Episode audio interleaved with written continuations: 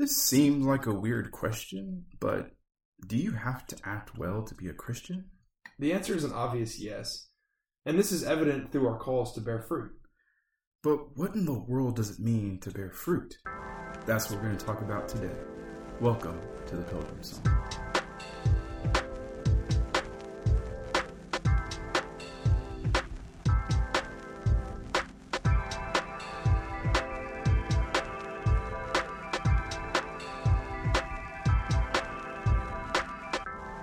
Hello and welcome to The Pilgrim's Song, Season 2, Episode 13.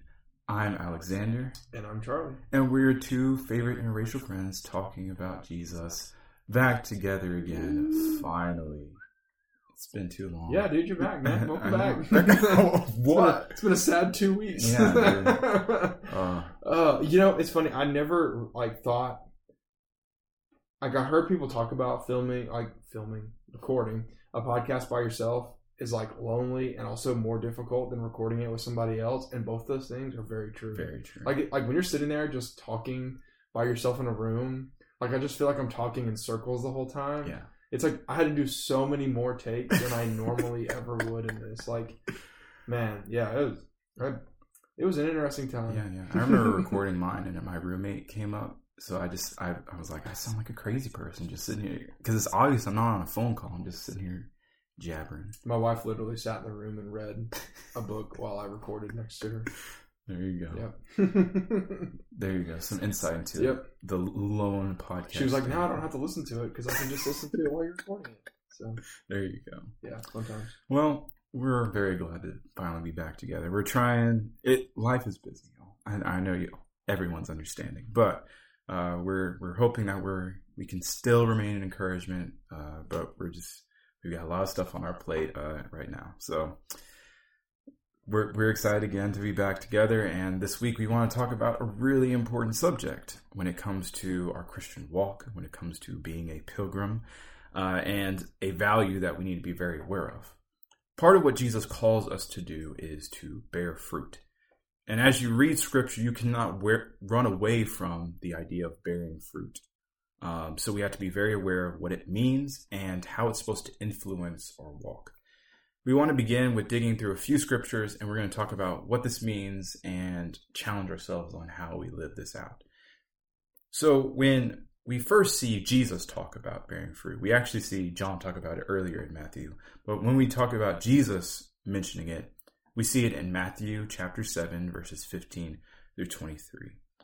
So, coming from the Sermon on the Mount, Jesus says, "Beware of false prophets who come to you in sheep's clothing, but inwardly are ravenous wolves. You will know them by their fruits. Are grapes gathered from thorns or figs from thistles? In the same way, every good tree bears good fruit, but the bad tree bears bad fruit. A good tree cannot bear bad fruit, nor can a bad tree bear good fruit. Every tree that does not bear good fruit is cut down and thrown into the fire. Thus you will know them by their fruits." So, Charlie, you've heard this passage before. We've read this a lot before. Mm-hmm. What are the things that you think about firstly when you reflect on this passage? Yes, I think it's really cool that he starts off talking about false prophets. I think that's kind of interesting. And you know, false prophet, obviously, right? It's anyone who brings anything that goes against the truth, basically, mm-hmm. and the false, right? And so what he tells us is that we're going to know who those people are by the fruit that they bear, right? And the fruit that you bear, what that means, it's this outward result of the way that you are inside. And it's really something that you can't really control. The only way you control it is by the way that you are on the inside of yourself, right? Mm. You have no control over the fruit that you bear, other than the way that you are inside. You don't get to sit. It's you could come along and be preaching what you are proclaiming to be just absolute truth, making yourself out to be the most holy person that ever was. But in the reality of the situation is, if you're rotten on the inside, the fruit that you're going to be bearing and showing on the outside is also going to be bad. Mm-hmm.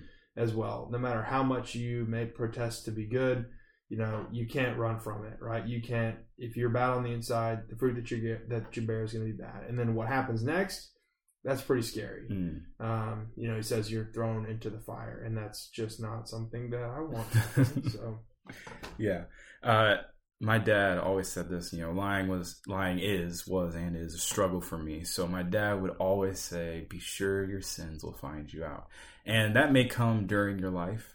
It may come after, but you're going to trip up. Who you really are is going to reveal itself. And that's very much what Jesus is talking about here. Just like what Charlie was talking about when it comes to false prophets, they can teach a good game. They can make it sound really good, but the true nature is going to slip out. Who they are is going to slip out. Yep. You can talk about, I mentioned in the script about Ravi Zacharias, which was my fourth podcast that I did on here. And it's the same picture that Ravi, while he preached a good message, and I think there's some stuff that's helpful that he said, what he revealed is that, his heart probably wasn't as changed by Jesus as it needed to be because of his actions. Mm-hmm.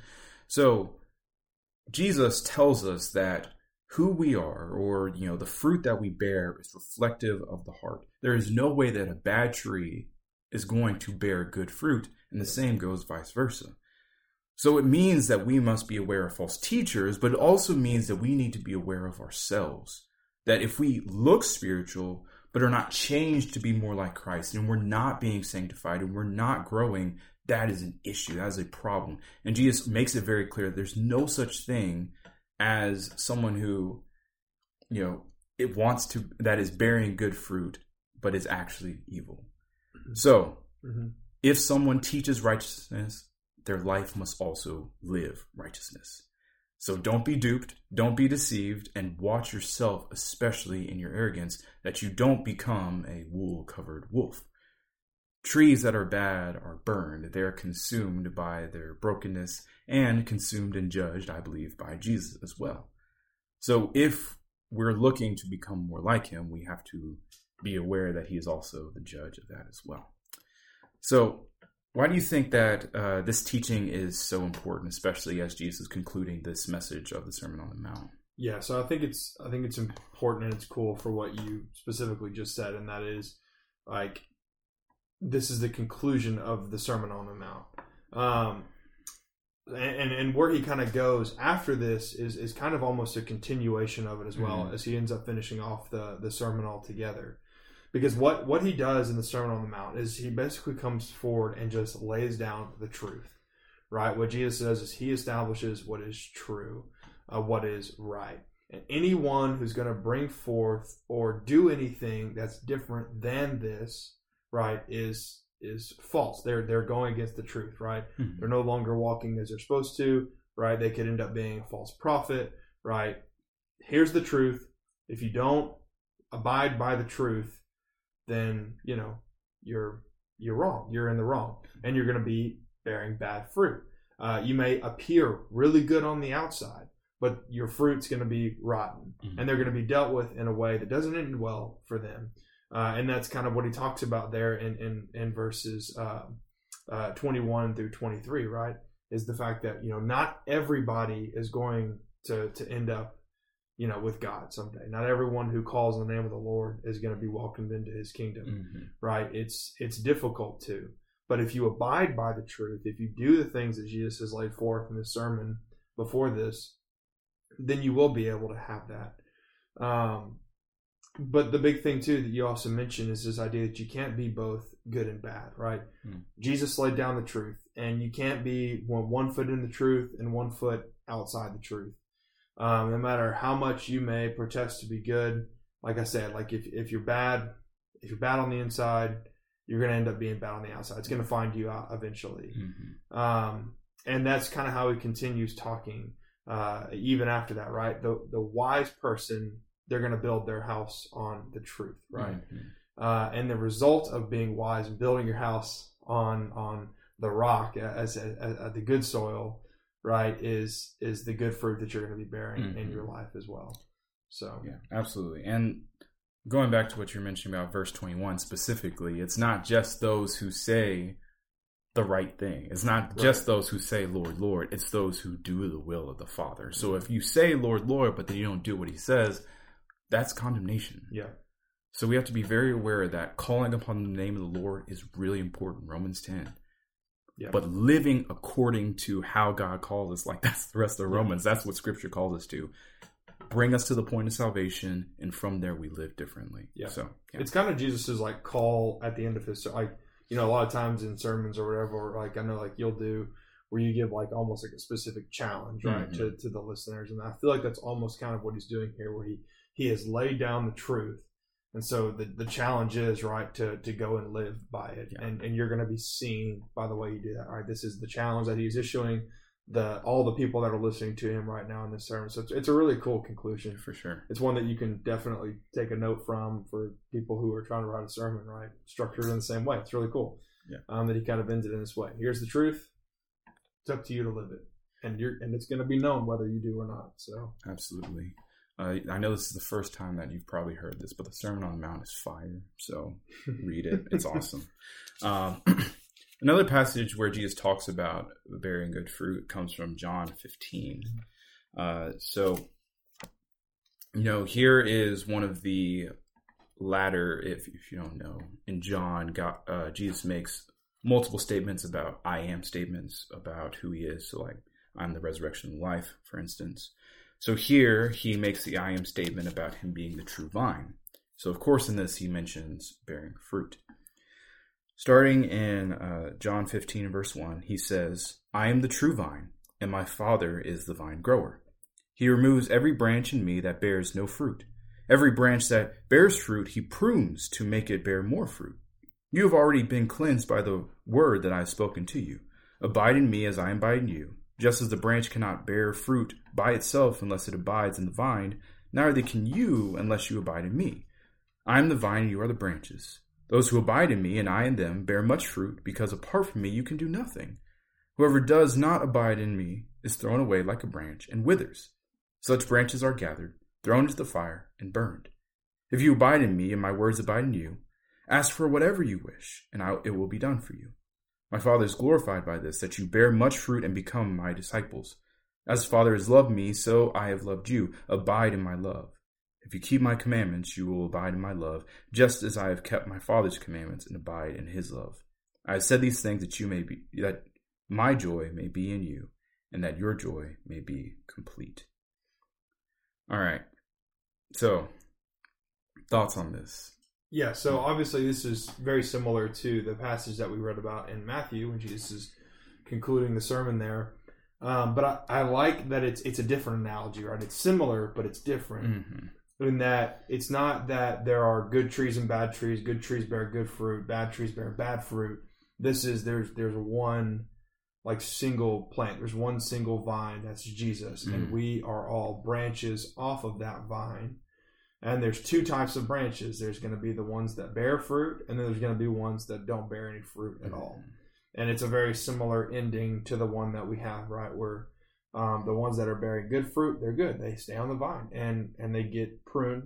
And we'll talk about that. I'll talk about that in just a second. But the ones that aren't specifically get cut off, mm-hmm. Which is also a form of pruning technically too, by the way. But instead of the branch kind of being pruned, it's the whole entire thing gets cut off. So I have a vegetable garden.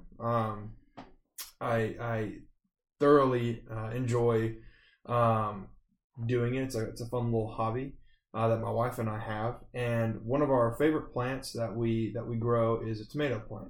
And a true indeterminate tomato plant, a lot of people may not realize is actually technically a vine plant. Like that's actually the way that it grows. And a big part of growing tomatoes is pruning. Like it's actually a really important thing to do. Like where if you want the best yield out of your plant, if you want the biggest tomatoes, if you want the most tomatoes, it's pretty essential that you prune it along the way, which is basically, an act of exactly what Jesus is describing in this passage, where you go and you trim the good parts that are going to bear fruit, and you cut off the branches that aren't going to bear any tomatoes as well. Strategically doing it in a very specific way, and the reason why you do that is to provide the most nutrients to the vegetables that are coming into the tomatoes. That way, you can get the best yield out of it. And if done properly, it can significantly increase the yield of the plant. But it, you know, if done improperly, then it can kill the plant altogether. Mm. And this is the same thing that Jesus says God's doing for us in this analogy, where you have the central vine, that's Jesus, and we all branch off of that. And even, you know, if we're bearing fruit, right, even though we may be good, we're strong and attached to the vine, we're doing really well, right? God's still going to prune us in that time. And this, I think, is a really cool message, because it's this idea of, like, it's not always going to be easy. It's not always going to be great. Pruning is a pretty invasive process to the plant, where you're going in and physically removing parts of it. But the reward that you get in the end is far worth it, because what God wants for us is the best, right? He wants to see the most fruit, the best fruit coming off of us, and He knows that the only way for that to be possible is to prune us. Mm-hmm. And not only that, it's to get rid of the branches that aren't being productive at all, right, in order to help us as well. So yeah, I think it's a really cool analogy. It's like the other one, but it's almost more detailed. So yeah, I really like it. And either way, it comes to the same end, where you either stay attached to Jesus or you get cut off and you're gone. Yeah. So. Yeah. Well, I'm not even going to say what I had to say. Thankfully, we have a gardener in the house. So, like, it made me excited. I kind of want a garden now. Yeah, do it, man. Highly recommend it. But yeah, I really appreciate what Charlie had to say, and specifically when it talks about God's pruning of us. You know, as he mentioned, you have to be strategic with your plant cutting, because you have to know, all right, this is what's going to make the plant healthier or not. So when Jesus talks about the Father being a good gardener, or the true gardener, that means that he knows what's going to make us better, what's going to make us grow, what's going to make us the biggest tomatoes possible, if you will. So when Christians go through suffering, and when we are called to endure, it's a difficult process. As Charlie mentioned, it's invasive and it hurts. I remember, I think it's C.S. Lewis, when he's talking about God transforming us from a cottage into this mansion.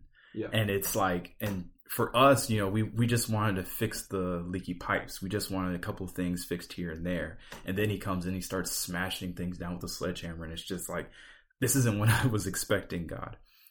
But in pruning, or turning us into a house, whatever it may be, is this realization that God is transforming us into something far greater than we even had expectations for ourselves. Yeah. So it's important for us that as Christians, we see that we're called on to bear fruit. And when fruit is being born, God is going to prune us so that it grows even better. Yeah. And that should, you know, so when we go through suffering, when we go through trial, it is a reminder not that God is far away, but actually that he's close and he's helping us to grow and become perfect. So. Yeah, exactly right. To clarify, I'm pretty sure tomato is actually a fruit. I think I said a vegetable garden. Oh. I think it's fruit. It is a fruit. I'm going to trigger all those listeners who... I'm sorry. I apologize. Tomatoes are fruit. I think I may have called it a vegetable. Should I go ahead and redact that statement? All right. So we're going to ignore the fact that Charlie's a false teacher now. Yeah, I'm a false gardener. Well, when we come back... I'm not the true gardener. That's true. Never mind. Yeah. When we come back, we're going to talk about what good fruit actually looks like, though. We talked about bearing fruit a little bit, so we want to talk about what good fruit looks like, and we're going to address this in just a second. Be right back.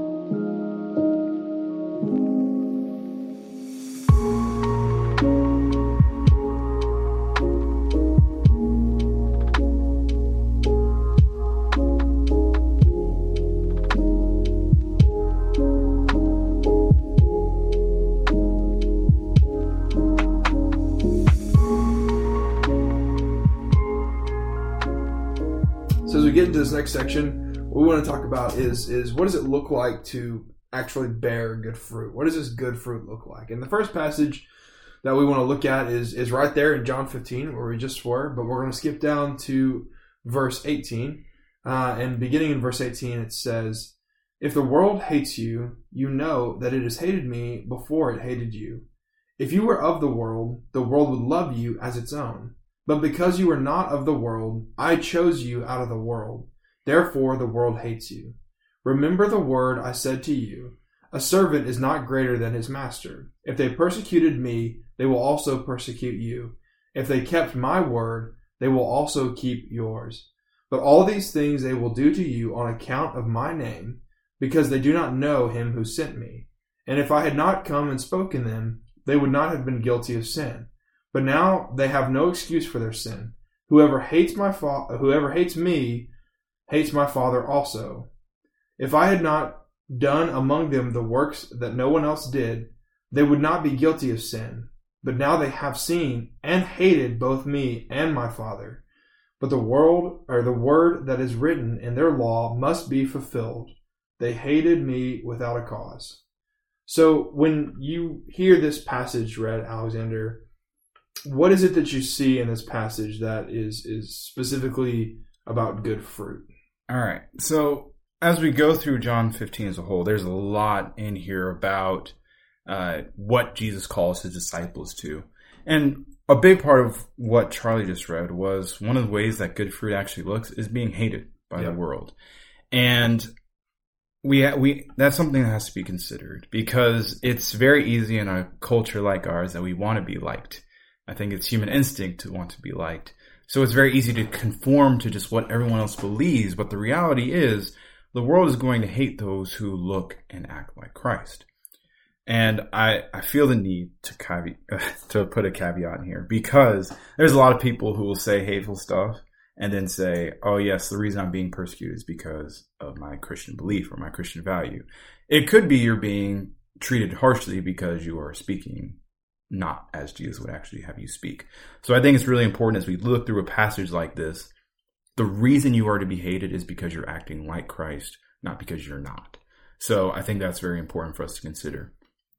We also see as we go through chapter 15 that we are defined by our love, that our love of the Father reflects the love that we are supposed to have for our neighbors. Yeah. So if we are Christians, if we are seeking to bear good fruit, it starts with love.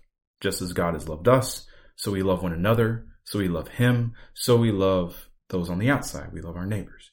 So that is supposed to be a defining characteristic. And if you are doing something not motivated by love, it can't be of good fruit.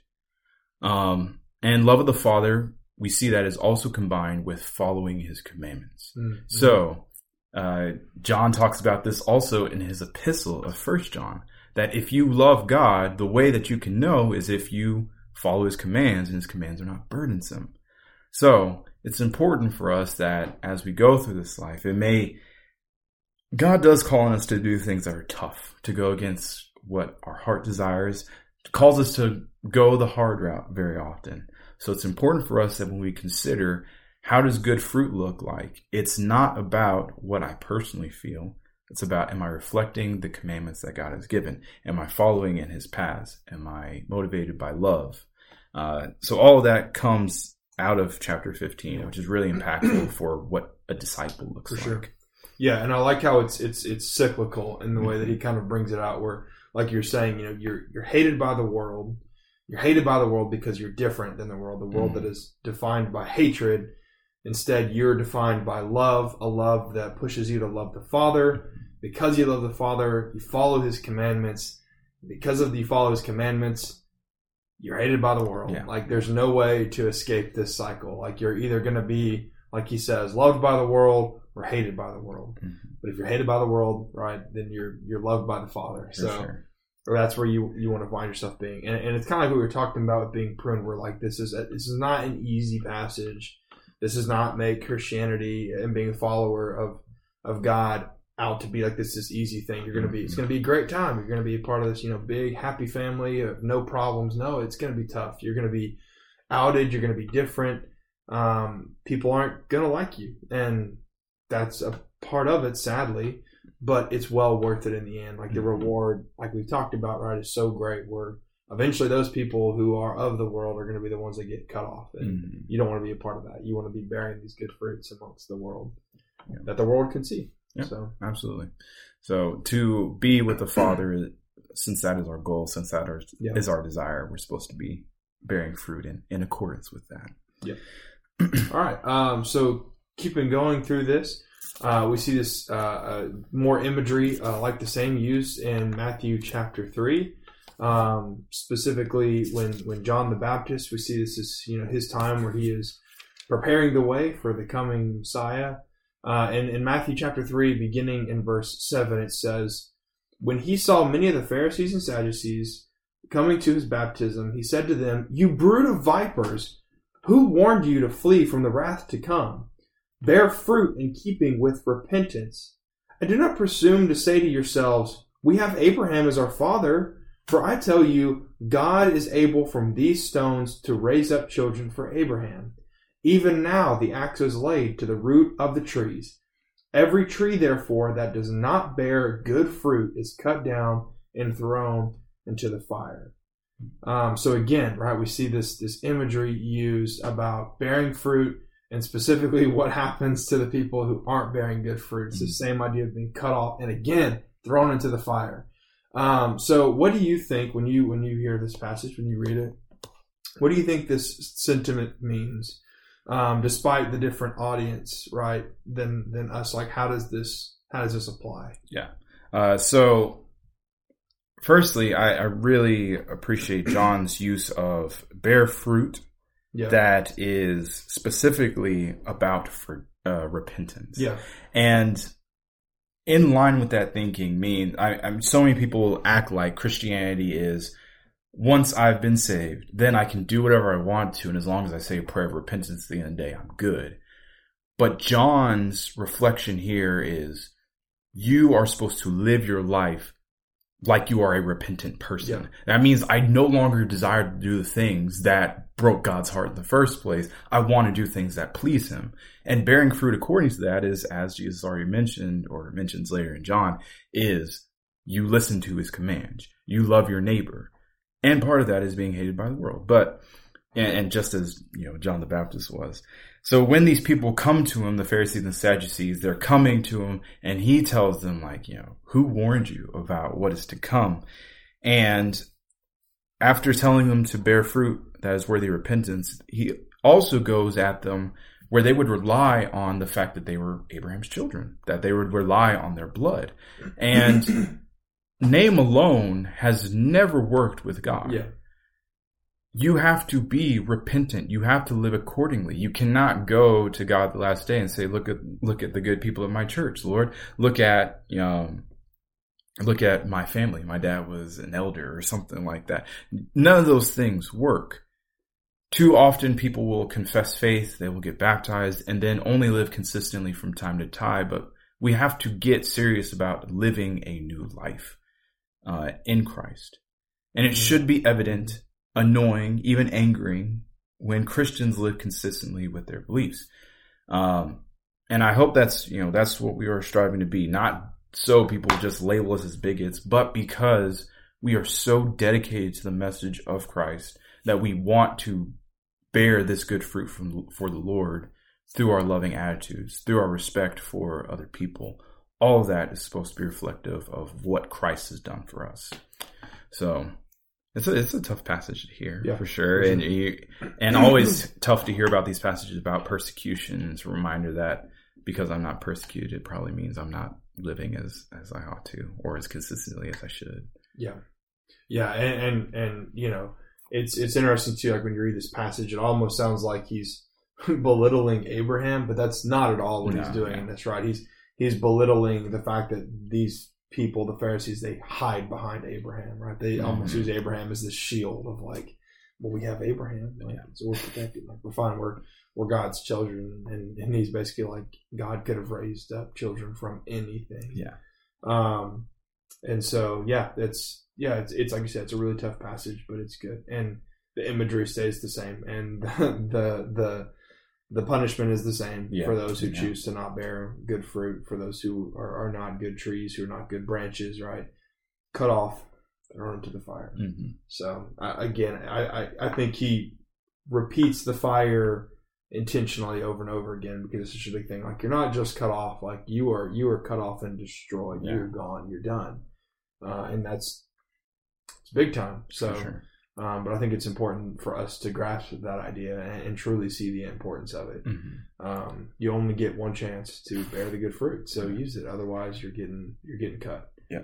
So, and it means that we cannot sit around and exclusively live upon the label that I am a Christian. Yeah, for sure. It is, you have to live in accordance with that. Yeah. I mean, we definitely can be guilty of being just like the Pharisees so much because, right, that's why the Pharisees became what we know them as, and their reputation as being the Pharisees. They were the followers of God, like the leaders of the followers of God.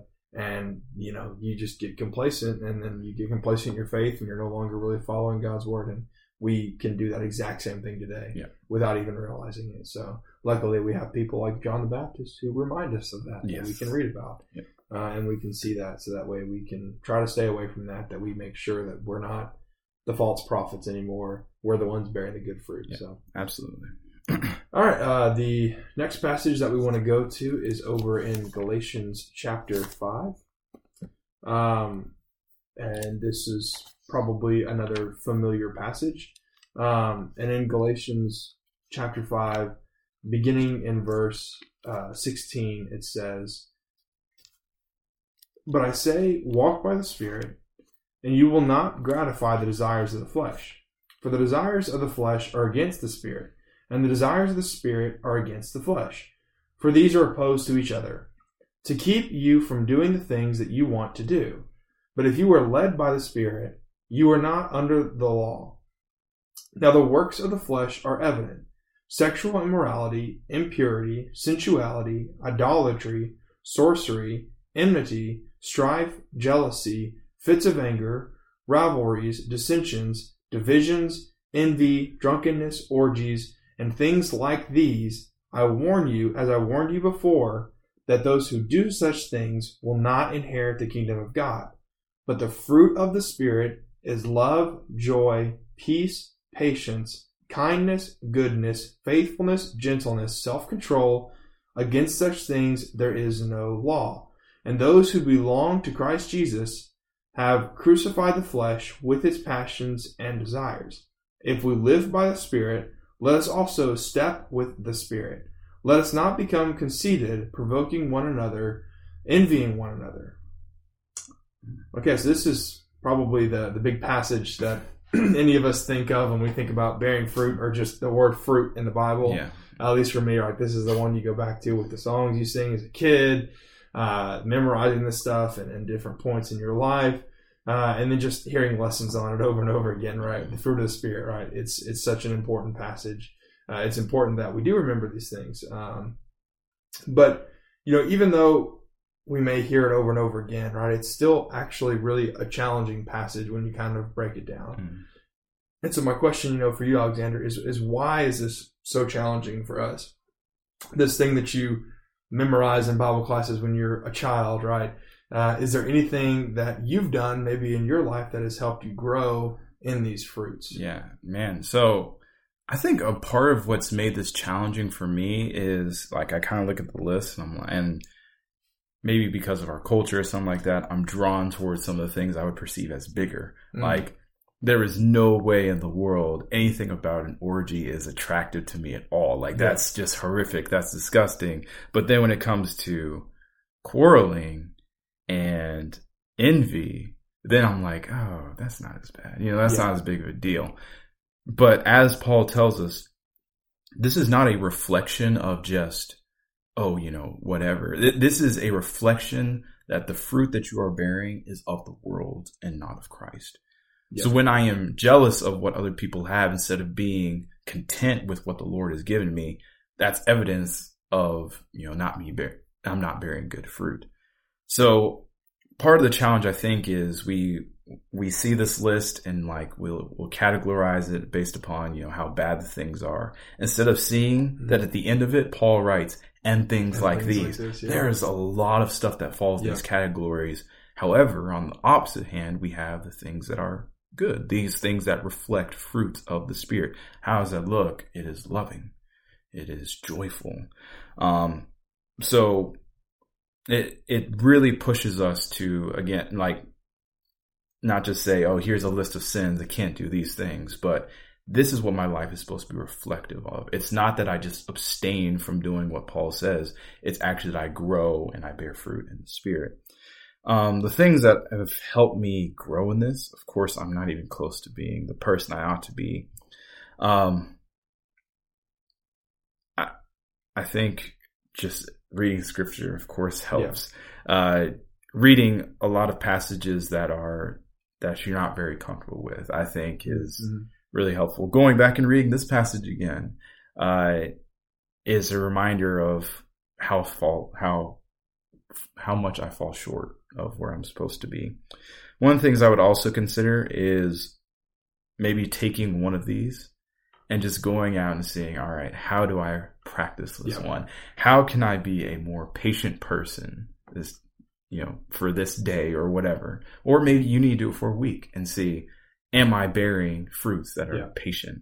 So I think just having this verse and a reminder of when I encounter a situation like this, my default is that probably I'm going to want to react like the world acts.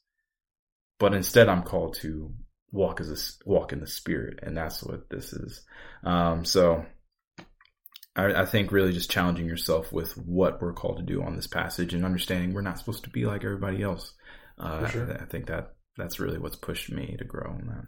Yeah, I think that's fantastic. I really like that you brought out the point of the right instant and such things, or in things like this. Because this is not an exhaustive list that Paul puts out here. I just imagine him just sitting there writing, like, he's just coming, these things are just coming to his mind as he's writing them down, like, sexual morality and purity, sensual. And then he finally, after he lists up all these things, he's like, I could go on basically forever with all these awful things that, are the bad fruits. But instead, I just, basically writes, ETC or whatever, and so anything like that falls into that category is going to be bad, all right? Stuff that you don't want to do. And then he gives us this nice list that he just basically lays out exactly how we're supposed to be living our lives. And I was going to mention basically the same thing you did in learning how to grow.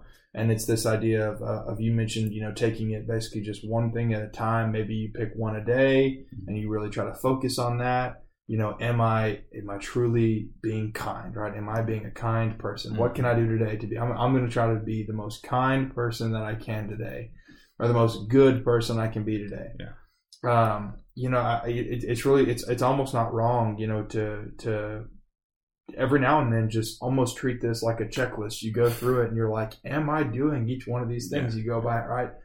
Was I loving today? Was I joyful today? Was I peaceful today? Was I patient today? Right? Kind of go through those things and see where your weaknesses are.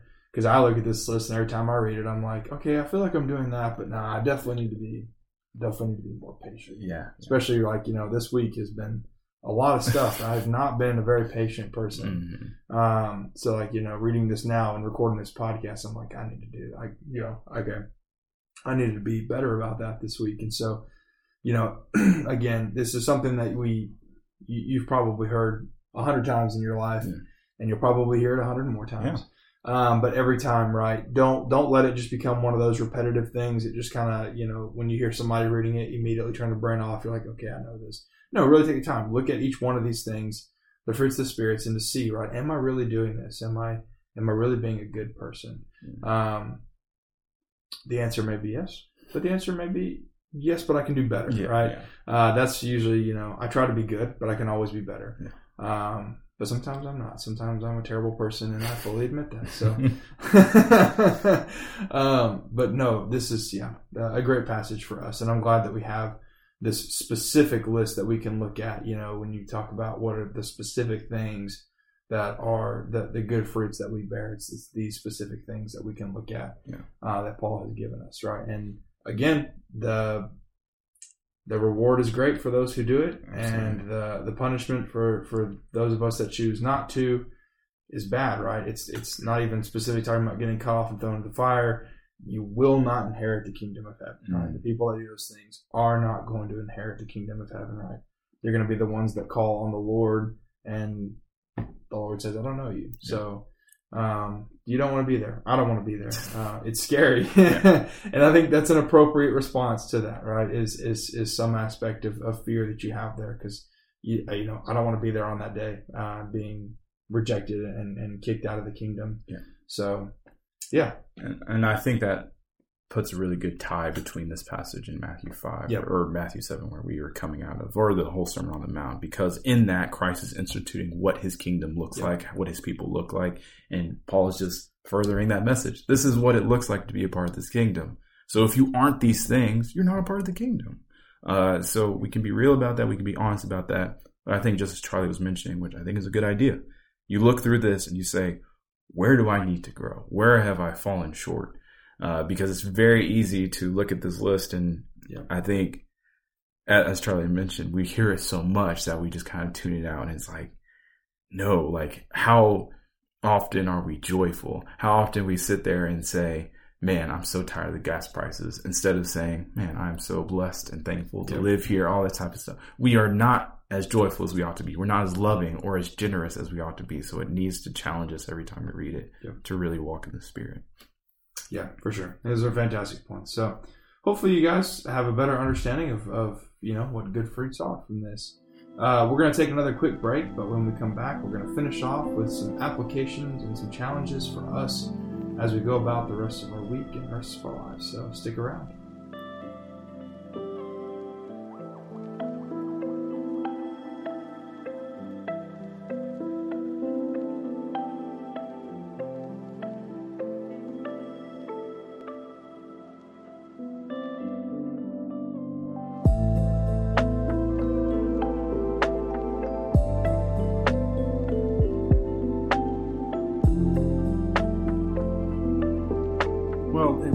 So the Pilgrim's Song, if we can challenge you with something or try to apply this more. So we're going to do a little bit of that for our conclusion. So since I'm a preacher, I also always pretty much have a basic 3-point structure. Just kidding. But regardless, we do actually have 3 things that we want to try to apply and push us towards. So number 1, I think it's important that we always remember the motivation for our bearing of fruit. Very common atheistic trope about Christian faith is that you're doing these things because simply you fear burning or you fear hell or something like that. And that's not the reality of the situation. Now, both everybody warns us. John warns us. Jesus warns us about those who do not bear good fruit, those who do not do right things. Sure. But we are reminded also in those passages that we want to be a part of the kingdom. We are reminded constantly about the salvation we have in Christ. We are a part of his vine. We want to bring him glory. We want to do what is right. We are motivated because we want to honor God in our lives, not because we're just so afraid of hell or and all that type of stuff. Yep. Anything that's going to lead us further away from him, we don't want to be a part of. Yep. I think that's exactly right. I mean, I definitely think, right, when you read the passages like being cut off and thrown in the fire, right, it's an appropriate response to read that and be a little bit afraid of that. Yeah. But like you said, there's just, you can look at the whole other side of that too. If you can look at that one side and get scared, but don't leave out the entire other side of that as well, which is the light that you could be going to, where you could be with God forever, especially the God that has done so much for you in your life, who has given so much for you, right? Why wouldn't you want to go and be with them, right? Who's willing to do anything for you. So I think that's fantastic. So we just, when you go through your life, remind, when other people either bring up that point or bring up that objection, make sure that you are living your life consistently with that motivation. I also think it's important for us to say that the way that people live their lives, which is their fruit, is evident of their heart's desire. And I want you to consider, what does your fruit reveal about your heart? So just as I was mentioning with the fruit of the Spirit, and gas prices or uncertainty about the rest of where the future of this country is, stuff like that. Are we living with joy, knowing that, maybe this is a frustrating and scary time? It, like being a young adult and trying to get married and all this type of stuff, I cannot lie about, kind of the stress and fear that I sometimes live under. But we have to understand that if this life is about more than just what happens here and more than gas prices, I need to be living in accordance to that. I need to be joyful and seeking to spread that joy to other people. I also think it's important that we live our lives bearing fruit in line with repentance. Yep. That I'm not trying to say, oh, let me do this thing and then I'll pray for forgiveness after. But rather, I don't want to do anything that's not going to please God and not going to honor him and not going to give him glory. And we have to make sure that we're being consistent in how we've been called.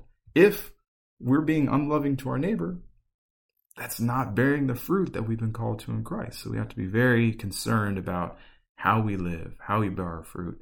I think it's very critical for, our lives, of course. Yeah. No, I think that's exactly right. I agree with that wholeheartedly. That's an extremely important point. And that's definitely a big challenge for me. For sure. And especially I liked the point you brought out with repentance as well. Like genuinely one of the hardest commands for us, where you're not motivated by, let me just, mess up and then immediately pray and ask God for forgiveness and get stuck in that cycle, but truly, actually repenting and living your life in the way of wanting to please God, versus just using, his forgiveness as a crutch. Absolutely. Absolutely. To justify your sin. But yeah, no, that's fantastic. Mm-hmm. That's very good. So, our final thing I want to mention, I think that comes out of these passages and also just reminds me about bearing fruit in general, is we are supposed to be evidence of God's existence and what he can do in people. So, one of the hardest things about, I think, when we talk about either history of the church or, we're not Catholic, but when Catholic priests and stuff like that do awful things, that is how the world sees Christian faith. So they can strawman and say, oh, this is what Christians do and how they act. Well, it means for us that we cannot act that way. Yep. It means that we are not supposed to be that way. As a matter of fact, because Christ has called us to this standard. So we need to be honest, firstly, about our flaws and our short failings. We've talked a lot about confession on this podcast. We need to be honest about where we fail, but we are also honest about, I am going to grow from this. I want to be more like Christ in this, allowing Christ to prune us. That means, sometimes it means we just suffer because we're trying to grow. Sometimes it means we suffer as a punishment of what we've done.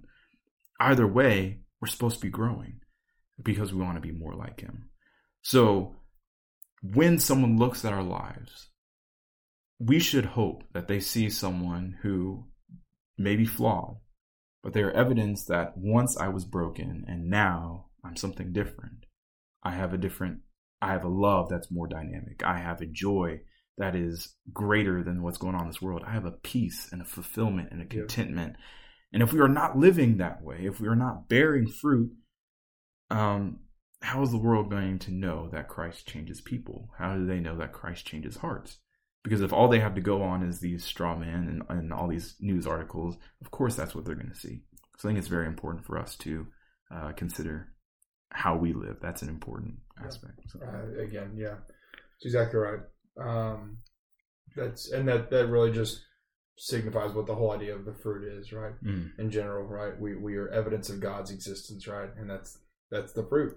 That's the evidence that people can see. That's the physical thing that people can see. For sure. That God is real, that he is alive. I think that's fantastic. And a great challenge to end it off with. Yeah. So we do have some stuff that's going on this month, of course, though. So we, want to address this, want to talk about it just a little bit, though. So when we talk about bearing fruit and honoring Christ, during a month of June, when the world considers this the Pride Month, the month of Pride, where we celebrate the LGBTQ plus community, how do you think, Charlie? How do you think that the bearing of fruit? How do you think this applies to this month? Yeah, that's a great question. This is a really interesting time because every year, right? This is a growing thing that happens each year. More and more people celebrate it every year, and it's so interesting because I honestly don't remember when Pride Month became as big as it is now. I genuinely have no idea. And maybe that's just me being ignorant and not really keeping up with it. But in my mind, it's almost, you know, when I think back to my childhood, I don't remember that. Maybe I was just a sheltered child, but I don't think that was really a thing. And then all of a sudden now it's just, you know, it's huge, right? It's big time. And so how do we apply the fruit of the Spirit in this time? Again, go back to what we read in Galatians chapter 5 and the list that Paul gives. And think about that in the way that you treat people specifically of that community. Mm-hmm. Although somebody may be a part of that, may be living in that sin, that does not negate you from treating them any differently than you would anybody else. Mm-hmm. Because that's what Christ would treat them with, no less love than he would treat anybody else, right? And in fact, we see Christ doing that when he goes and eats with, like, tax collectors, for instance, right? These people that the Jews viewed as just awful, terrible people, the worst of the worst, right? You know, you don't want to be caught up being that kind of person, right? You want to be willing to, you know, have that same love that Christ had for those people as well, because that's like you were talking about, right? We are to be the evidence of God's existence. Mm-hmm. And you talked about, you know, the reputation of Christianity as a whole with things like the Catholic Church as well.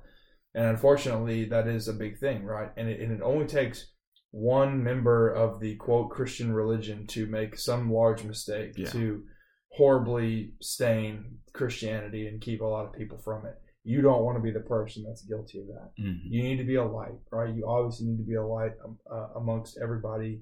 Amongst any community that you're a part of, especially in these times like Pride Month, right? You don't want to partake of that. You don't want to, you know, necessarily encourage that. Yeah. You know, you don't want to, what's the word I'm looking for? Not endorse, not aiding and abetting. Be a whatever the word is I'm trying to look at here. You may know, listeners. But yeah, you don't enable. You don't want to be an enabler. There we go. You don't want to be an enabler, but you also don't want to be a hateful person either. Yes, absolutely. So, yeah, finding that balance. So just look at the list. Make sure you're living that. Make sure that you're doing all those things. Make sure you're bearing that good fruit. Yeah. I love that thought of balance because, as Charlie mentioned, we cannot endorse this behavior. We know that what God has assigned for us, what he has called us to do. But the reality is, if someone is yelling at you for being hateful during this month because you are sticking to what God has to say about the issue, if you respond to them by yelling at them and being unkind to them, that's not bearing good fruit. It's showing that perhaps you are using your Christianity as a shield for other attitudes or feelings you may have. Just like the Pharisees of Abraham. Exactly. So when we encounter these situations, we should be treating these people, you know, we disagree with your lifestyle. I do not agree that you are living as Christ has called you. Yep. But just as Jesus was willing to sacrifice himself on your behalf, so will I, because I love you and I care about you and I want you to come to know God. So that requires patience. That requires self-control. That requires genuine love. Yeah. But that's what we're called to. So we need to bear that fruit, especially in a month like this, as controversial as it is. You can and should disagree, but there is a mean way to disagree. There's a harsh way, and there's a nice way as well. Yeah. You can tell someone you disagree with them in a respectful, kind manner. You don't have to take to the key of social media and just openly roast people for this. You can do it in a nice, respectful way. That's all it takes, right? Absolutely. You should disagree with it, right? You should not be a part of it, but you can do that in the right way. Yeah. So, and I really liked you bringing out the point about using Christianity as a shield, just like, you know, with the Pharisees and Abraham. It's the same thing. We don't want to be guilty of that. Yeah. So I'm really thankful for that. To have a podcast like this, we need to talk about this. I know it's a lot going on already. We're only 9 days into this month, and I've seen a lot of stuff that Christians have said and stuff like that. I just want us to be very considerate about when we post and how we handle this month. Yep. Is it reflecting what Christ has called us to, or is it simply fitting an agenda that we already have presupposed? Yep. Another idea or another thought to wrap us up. What happens, do you think, Or what should we do when we see a brother or sister not living according to this fruit? What do you think we need to do? Prune them. That's our job. No, of course. So, but that's the thing, right? Is I feel like sometimes we decide to take on the role of the gardener, mm-hmm. right? We decide to be the gardener, and that is important for us to remember, right? Ultimately, God is the gardener. We are just another branch on that. Now, there are specific things that we have been given, specific roles that we have been given in dealing with an unfaithful brother or sister that's in the church. Mm-hmm. So we have that, right? If that's where you are, take a look at those things. But if you see a brother or sister not bearing good fruit, you're not the one that goes and cuts them off. Yeah. If anything, the fact that they are still alive and still, a brother or sister mm-hmm. at that point means that they're still on that vine, right? They're still a branch. So it's your job to be that encouragement to them, to try to get them to bear fruit, right? Sure. To help the situation out. Whether that's one-on-one sitting down and talking with them, being open and honest with them, like, hey, here's this thing that I see. I don't know that you're living your life maybe necessarily in the right way. Have that conversation, be willing to communicate to them and encourage them to also be fruit bearers. Absolutely. Yeah. So I really like what you said about not making ourselves a gardener. I thought it was super interesting when you were reading this passage. It's always nice hearing someone else read it and you can kind of think about it. But when John talks about the axe is laid at the root of the tree. Yeah. And I think that's John acknowledging I'm not the gardener. Yeah. This is not my job. Yeah. It is Jesus who's coming. Yeah. So I think it's very important for us to consider that. And just as you mentioned, when it comes to how we handle Pride Month, it's very similar to how we handle when a brother or sister is in cotton sin or whatever it is.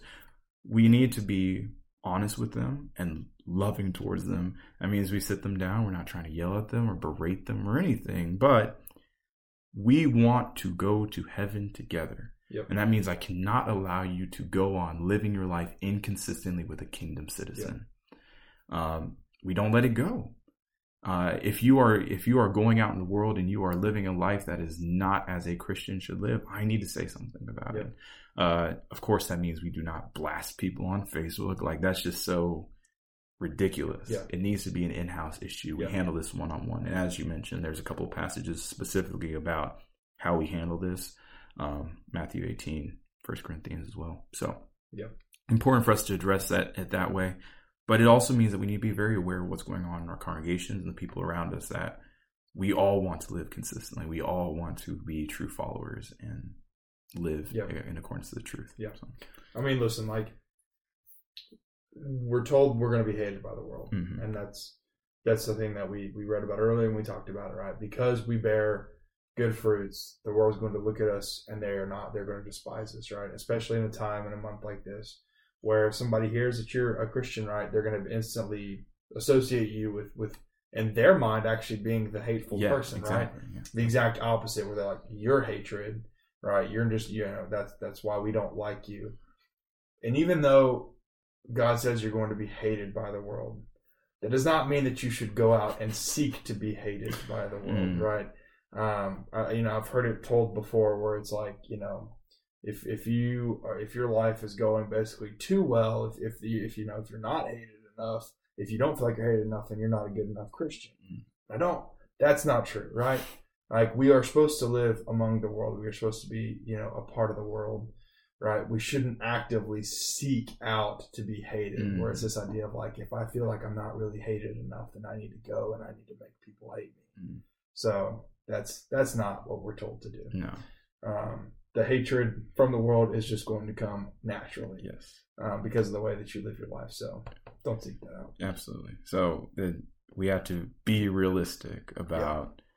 If Christ has called us, that we are going to be hated and persecuted, as Charlie mentioned. It's because we're being like him, not just because we're going out and trying to pick fights. Yeah. So very important for us to consider. It's been a good one. I really enjoyed digging into this. It's been good being back. Do you have any last thoughts that you want to bring out? No. So if you guys have a great week. Yeah, absolutely. Thank you for listening again. For sure. So thankful. We're really hopeful that this pushes you, and we hope that you guys have a good week. We will see you in the next one.